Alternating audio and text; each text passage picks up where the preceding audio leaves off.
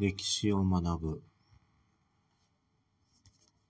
歴史とは過去を振り返って今に生かしより良い明日を築く学問です。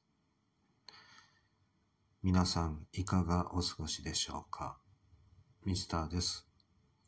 問題。国民により民主的に制定された法を国家の基盤とする国家。を何というか漢字4文字で答えなさい。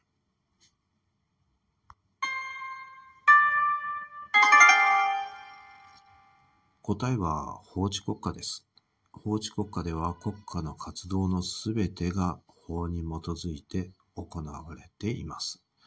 法というのはみんなが決めた決まりですよね。